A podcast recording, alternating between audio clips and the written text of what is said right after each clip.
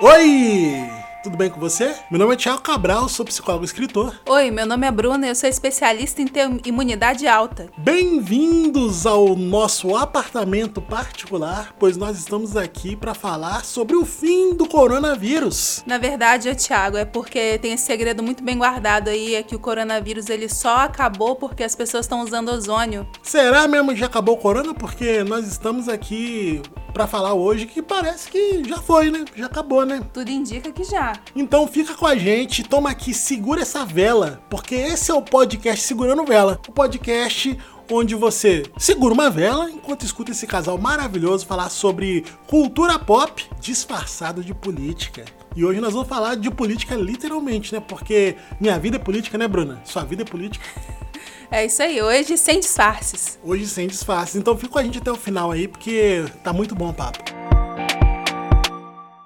Então, Bruna Reis, a sociedade tem nos obrigado recentemente a voltar o convívio social, né? Mesmo que hajam várias recomendações aí em contrário, né, Bruna Reis? É isso aí, a sociedade e o governo, né? Porque nos países que o isolamento social e a quarentena funcionou, foi porque o governo falou: você vai ficar dentro de casa, se você sair, eu vou te multar e eu vou te dar o suporte também para você poder ficar dentro de casa, né? Que foi uma coisa que não aconteceu no Brasil. No Brasil, Brasil, o governo falou assim: fica dentro de casa quem quiser. Quem não quiser morrer de fome e tiver que sair, foda-se. Foi isso que aconteceu. Sim, eu coloco sociedade porque o governo meio que tá atendendo a uma demanda, né, da, da sociedade mais privilegiada, né, do grupo aí dos empresários de verdade. Não, não tô falando de você que tem uma padaria, de você que tem um carrinho de você hot dog. Você que é o famoso CEO de MEI aí, né?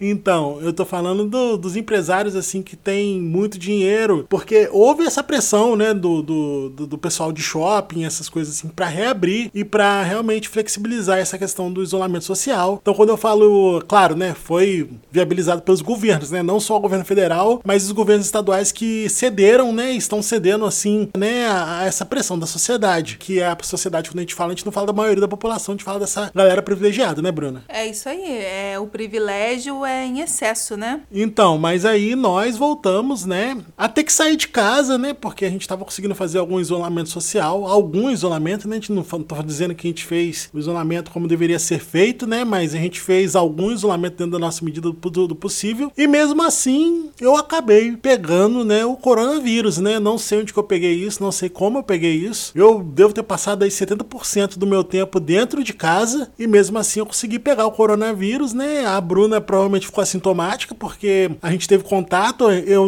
a gente não, eu achei que era uma dor de garganta, alguma coisa assim, e aí por alguma pressão da, da minha família também por ter uma, um certo agravamento de sintomas, eu procurei o hospital e fiz o teste e deu positivo, né? Tive sintomas bem leves, né? Eu tenho um monte de comorbidade, mas a, a, gente estando é, tendo essa questão da imunidade, né? Que gente, eu não sou cientista, não sou infectologista, a Bruna também é, a gente tá falando da nossa experiência. Isso tem que ficar claro, né, Bruna? É isso aí, tem que ficar bem claro que a gente está falando de um ponto 100% empírico, né? A gente não tem nenhum embasamento científico para falar isso. Então, mas pelo que a gente viu aí nas interwebs, tem esse negócio da imunidade, né? Que apesar de ter duas pessoas, dois casos no mundo, pelo que eu vi, não tenho certeza de pessoas que foram reinfectadas, né? Não sei se está comprovado se elas foram reinfectadas mesmo. É, a chance de você pegar de novo é muito mais baixa. Então a gente está acreditando que a Bruna tenha ficado assintomática e eu tô imune. A Bruna já tinha que ter voltado a trabalhar, né? Na, na empresa de memes lá, porque ela tá fazendo algum esquema de rodízio. Mas aí, por conta dessa infecção aí, ela também teve que ficar de quarentena, porque ela ainda trabalha numa empresa que tem bom senso, né?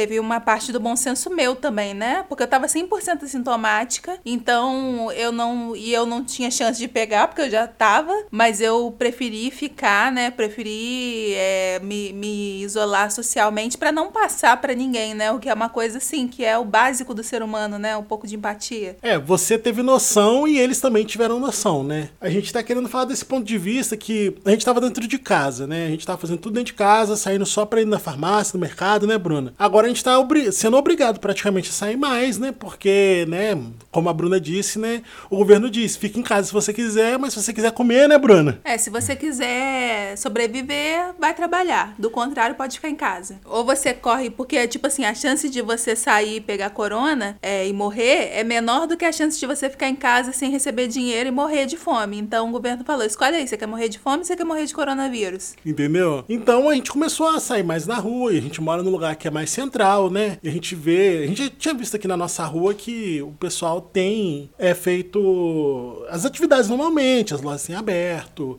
o, o comércio tem aberto tudo mais. E a fila do banco chega aqui quase na porta, né, Bruno? Não, a fila do banco, no dia do pagamento, ela chega aqui na porta de casa. Tipo assim, se eu abrir o meu portão aqui, eu dou de cara com os velhinhos, entendeu? Todo mundo sem máscara, cuspindo no chão pra pegar o pagamento. Sendo que existe todo um sistema eletrônico aí, porque a gente não mora numa roça, né? Eu acredito que tem gente que nunca teve acesso à internet, que não sabe usar celular, que não sabe usar cartão. Essas pessoas, de repente, elas têm que ir no banco porque elas não têm acesso. Agora, não é o caso do pessoal que mora aqui perto de casa, que frequentam o banco que é aqui próximo da minha casa, né? Essas pessoas elas podiam facilmente sacar num caixa eletrônico em outro lugar aleatório ou podia gastar o dinheiro através de débito, mas não, eles têm que pegar a fila para ir na boca do caixa retirar o dinheiro. Aqui na rua, tem banco perto, tudo mais, talvez a gente não tenha uma visão assim geral de como tá a situação. E essas últimas semanas aí que a gente tem saído, a gente tá vendo que acabou o corona, né, Bruna? Parece que não. Não, ontem a gente tava passando perto de uma quadra ali e aí tinha uma quantidade de criança e os pais, tem umas mesinhas assim em volta da quadra, os pais estavam sentados tomando cerveja, as crianças andando de bicicleta, brincando de bola na quadra. Devia ter sim umas 50 pessoas, talvez, talvez um pouco mais. Por aí. Ninguém tava de máscara. Ninguém, nem as crianças, nem os pais. Então a gente vê que, tipo assim, o corona acabou. Vocês esqueceram de avisar a gente, o resto do mundo e as pessoas que estão morrendo. De repente, se tivesse avisado, né? É igual o presidente falou lá, né? As pessoas só morreram porque os médicos não quiseram dar cloroquina para eles. De repente, as pessoas só morreram porque não avisaram para eles que já acabou a, a, o coronavírus. Se tivesse avisado, eles não tinham morrido. É, bem provavelmente, né? É o que parece, porque e a sociedade abrindo. E eu tenho visto, tipo assim, eu tenho tomado, né, uma iniciativa. Eu nunca deixei de assistir TV aberta, né? Eu sempre gostei de assistir o jornal, essas coisas assim.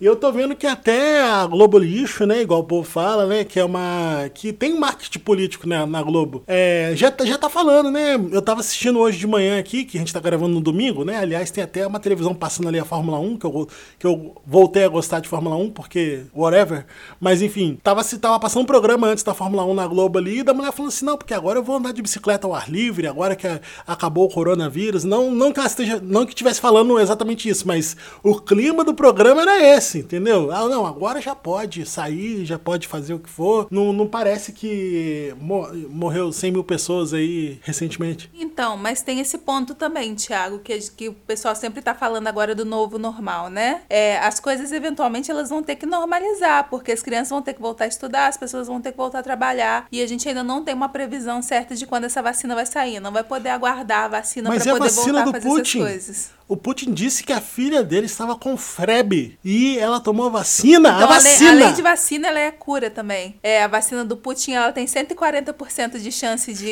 de ser efetiva. É isso aí. Mas a gente vai ter que se adaptar, é isso que você estava falando, né? Isso, a gente vai ter que se adaptar. É, as pessoas não podem ter essa mentalidade de que acabou. Tem que ser realmente o novo normal. Você tem que entender que, tipo assim, porque eu também vi várias pessoas falando assim: ah, mas eu posso sair de casa para trabalhar, eu posso sair também pra ir na boate. Eu posso sair também pra ir no barzinho de música ao vivo. E esses dias a gente tava passando ali, né, na rua e tinha um bar com música ao vivo. E as mesas era aquele bar de mesinha colada. Tipo assim, o bar ele devia ter uns 40 metros quadrados e tinha umas 15 mesas lá dentro. Todo mundo sem máscara, conversando, música ao vivo, tudo fechado, com ar-condicionado ligado. E a gente sabe que, tipo assim, existi existiram medidas muito simples que podiam ser tomadas para diminuir a chance de, de contágio dentro daquele lugar. E não foi feito por pura preguiça, entendeu? Então, tipo assim, eventualmente vai ter que voltar aos bares, os restaurantes, esse tipo de coisa, porque as pessoas elas vão viver normal. Só que quando a gente ainda tá com uma taxa de contágio muito alta, será que você precisa mesmo ir fazer a sua unha na esmalteria, que é um, que é um bequinho, que a manicure, que é uma pessoa que precisa trabalhar, vai ficar em cima de você o tempo todo? Você não pode ir lá comprar um voucher para ajudar ela e quando voltar você vai lá e faz a sua unha? Entendeu? Eu acho que é coisa de noção, né? Porque o fato é que eu vi um cara falando, um psiquiatra que foi lá na live do Atila conversar falando sobre isso, sobre a gente perder essa, essa noção do perigo, né? Tem até um estudo que fala, né, que é pessoas que têm o SUV têm mais tendência de sofrer um acidente, porque é um carro que aparentemente parece ser mais seguro, então as pessoas se arriscam mais, né? Então, eu não tô falando que as pessoas são insensíveis, mas no fim das contas é isso. Quando você percebe que não morre uma porcentagem muito grande da população, acho que o povo tá achando que é isso aí mesmo, que é igual o que o Bolsonaro tá falando mesmo, entendeu? É que se dane, vai morrer mesmo, morre gente todo dia, ainda mais velho. Então acho que as pessoas não estão tendo essa noção de que, tipo assim, a avó dela que pode morrer, o pai dela que pode morrer, uma criança com problema. Tem criança que tem câncer, tem, tem criança que tem problema autoimune que pode pegar esse troço e morrer. Então.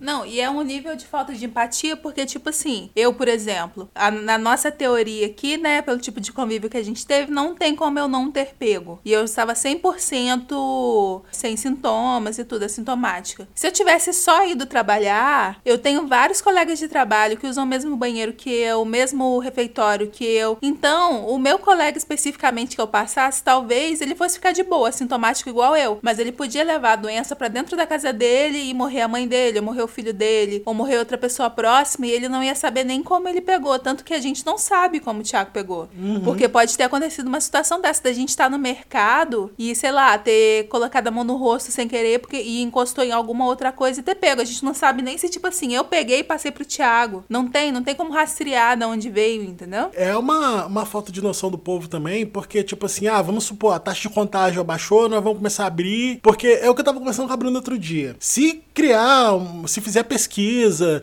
e descobrir assim métodos de comportamento, né, que já até tem, né, para você evitar passar doença, você pode abrir tudo que você quiser, pode abrir até restaurante, entendeu?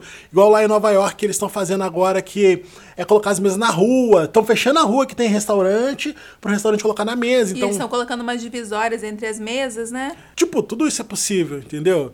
E aí, o problema é que, tipo, beleza, a gente vai passar a adotar isso e vai rolar. Mas aí vai chegar aquela família de 15 pessoas.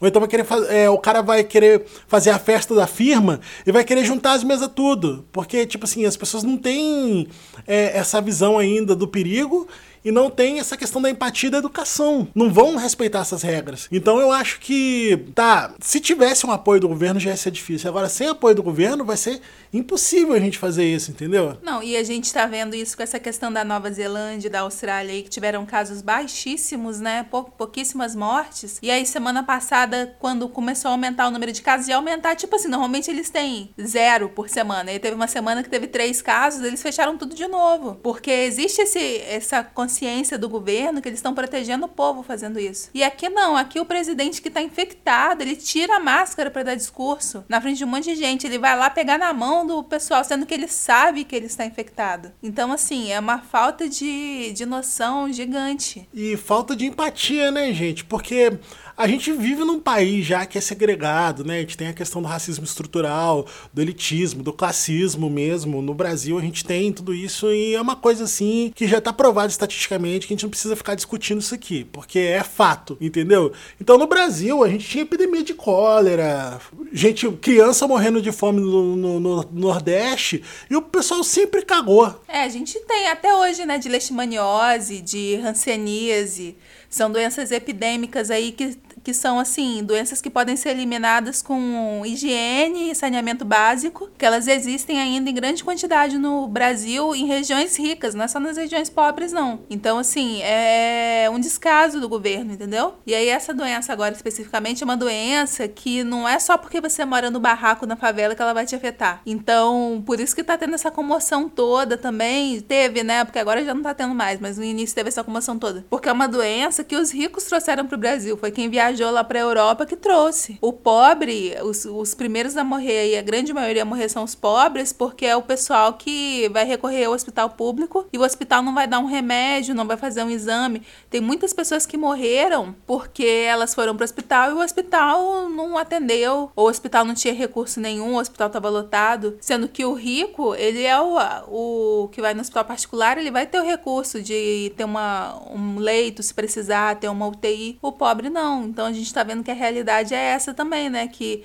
é mais um fator aí do genocídio da população pobre e é esse tipo de política pública, né? E por que que tá tendo essa, essa pressão, aumentou essa pressão social? Porque, na verdade, no Brasil sempre teve uma resistência contra o isolamento social desde o início, mas aumentou agora porque eu vi também o pessoal falando que, tipo assim, a, a classe rica, a classe abastada, né? Já diminuiu, porque essas pessoas têm condição de, de fazer isolamento, têm condição de fazer tratamento. Então, a rede particular de saúde já estaria desafogada, entendeu?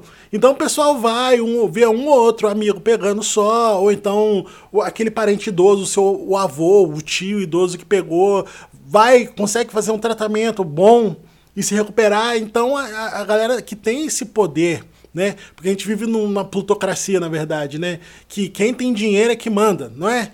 Então essas pessoas que têm dinheiro, que têm acesso a um tratamento, é para eles realmente não passou assim de uma gripezinha, ou então ouviu falar de um amigo do amigo que morreu, entendeu? Não ou tá que dentro... ficou entubado, entendeu? Mas, tipo assim, o nível da população pobre que que tem que ter o enterro em bala coletiva, que as pessoas já estão assim muito sensibilizadas, fragilizadas por causa desse problema. Eu fico pensando tipo assim, nas comunidades indígenas lá no Amazonas que eles não têm recurso, a imunidade deles é diferente e eles estão morrendo, estão morrendo em grande quantidade os índios, né? Tá sendo semelhante ao que foi feito com a varíola lá durante a colonização, esse tipo de coisa, porque tá sendo um extermínio da população indígena e é isso que o governo quer. O governo quer botar fogo na mata, que é o que está acontecendo, porque a gente está com foco foca em outra coisa. E é interessante, né, que eu tava assistindo televisão outro dia, não lembro onde foi, e tinha um médico dando entrevista, né, se não me engano era um infectologista, alguma coisa assim. E o cara, o, jornalista pergunta para ele, né, aliás, né, quando tinha aquele programa do coronavírus na Globo, né, eu via várias cenas dessas, né, que mostra o quanto de falta de consciência de classe, né, a, a elite do Brasil tem, né, e médicos geralmente, salvo exceções, são famílias, assim, que, que tem condição, né, porque medicina é um curso caro mesmo que você não pague mensalidade, né. Aí o, o repórter pergunta para ele, o senhor acha que quem trouxe o coronavírus pro Brasil foram os ricos que foram viajar? E o cara falou assim: não. Tipo assim, o cara ficou sem graça, o médico falando. Eu não acho que foi só o rico, porque o taxista também passou, os funcionários do aeroporto também passaram, entendeu? Então, só que quem veio no avião? Foi o taxista? Foi o funcionário do aeroporto? E aí ficou aquele chá de climão, né, na reportagem, porque o repórter também, né, não, acho que não quis pressionar o cara lá, mas ficou esse clima aí, né, não, não foi só o Rico que foi viajar, não sei se ele viajou, não sei se ele tem algum índice de culpa nisso também, mas eles não têm. A maioria dessa galera que tem condição, eles acham que, tipo assim, é igual aquela frase da Maria Antonieta, né, acho que é a Maria Antonieta, né, que fala, né, que... Que comam bolo. É, não tem pão que comam brioches, né, então não tem noção, mas como assim, cara? Pô, você não tem dinheiro para pagar um plano de saúde? Não é possível. Tem que economizar um pouco para dar prioridade pro plano de saúde, entendeu? Como se fosse assim, uma, uma questão de escolha, uma ingerência financeira que a pessoa é, quis gastar o dinheiro com outra coisa e não colocou no plano de saúde. Não, e a gente lembrando aí que aquele caso da Pugliese, né, que foi um, dos mais famosos aí no início da pandemia, que foi durante o casamento da irmã dela, eles estavam fazendo a utilização de uma droga lá que tinha um, coletiva, né, que todo mundo colocava a mão lá na droga, e aí várias pessoas foram infectadas, inclusive, quando eles estavam voltando, né, porque era em Trancoso, um dos motoristas dos carros foi infectado, e a esposa do motorista que tinha acabado de ter um bebê aí há menos de 10 dias morreu, e deixou uma criança recém nascida órfã, porque o, a festa do rico, que estava usando droga, aumentou a pandemia, né? Ajudou a espalhar a pandemia no, na Bahia. Ó, na boa mesmo, eu acho que, tipo assim, se você. Se a gente vivesse num mundo assim, justo, isso era homicídio culposo, cara. Quem fez essa porcaria dessa festa, que colocou o motorista para trabalhar, tinha que responder. Claro, não sei se ser preso, né? É, seria uma coisa assim equivalente, mas tinha que ter responsabilização. Porque Tá, o, a gente pode. É porque são muitos, são muitos poréns aí. É, pode se dizer, ah, o motorista não era obrigado a trabalhar. Até que ponto ele não era obrigado a trabalhar com uma mulher grávida dentro de casa? Com um vínculo, com um vínculo empregatício muitas das vezes fragilizado. Não, e isso aí vai para uma raiz bem mais profunda, né? Porque, por exemplo, agora no Brasil, em algumas empresas, já, a gente já tem a licença paternidade de 20 dias, né? Mas na maioria dos países que realmente existe uma preocupação para isso, a licença paternidade, além dela ser maior, existe uma quantidade específica de meses lá, né? Que pode ser de licença para os pais. E o pai e a mãe, eles decidem quem vai ficar com a criança. Então, essa licença pode ir tanto para o pai quanto para a mãe, porque é uma criação coletiva, né? Ninguém faz filho sozinho, né? A gente tem alguns países aí que, vamos supor, é seis meses de licença, licença quando você tem uma criança. E aí, esses seis meses, eles podem escolher quantos meses vai ser a mãe, quantos meses vai ser o pai, porque a criança, ela precisa dos dois dentro de casa. E essa, esse bebê agora é um bebê que, infelizmente, não tem a mãe mais, porque o rico precisava fazer uma festa em pleno início da pandemia. É para pensar, né? O Hamilton ganhou lá, Bruna, pra gente dar uma aliviada aí, ó. Acabou de ganhar, ó. Eu não ligo pro Hamilton como é que as pessoas fazem, Bruna Reis, para falar com esse casal maravilhoso? Bom, para falar com esse casal maravilhoso e modesto, é, vocês podem falar com a gente pelo Instagram ou pelo Twitter. É, os dois é arroba sevelapod. S-E-V-L-A-P-O-D? É isso aí, esse é VLAPOD. E nós estamos agora com um microfone novo, vocês devem ter percebido, né? Que nós compramos um microfone só para gravar. E nós tivemos esse pequeno problema, né, Bruna? Que nós descobrimos que com um microfone melhor, os sons do ambiente são captados muito melhor, né, Bruna? E a gente precisa agora de um estúdio, né, Bruna? É isso aí, agora a gente precisa de um estúdio. E aí depois a gente vai precisar de uma internet de alta velocidade. A busca continua para sempre. É isso aí. Então, se você quer colaborar com o trabalho desse casal, Mostre esse podcast para outra pessoa. Mostre para seus amiguinhos, para seu vizinho, para seu parente, para seu papagaio, para seu cachorro, para seu gato, que você estará nos incentivando a investir nesse podcast, né, Bruno? É isso aí. Forte abraço.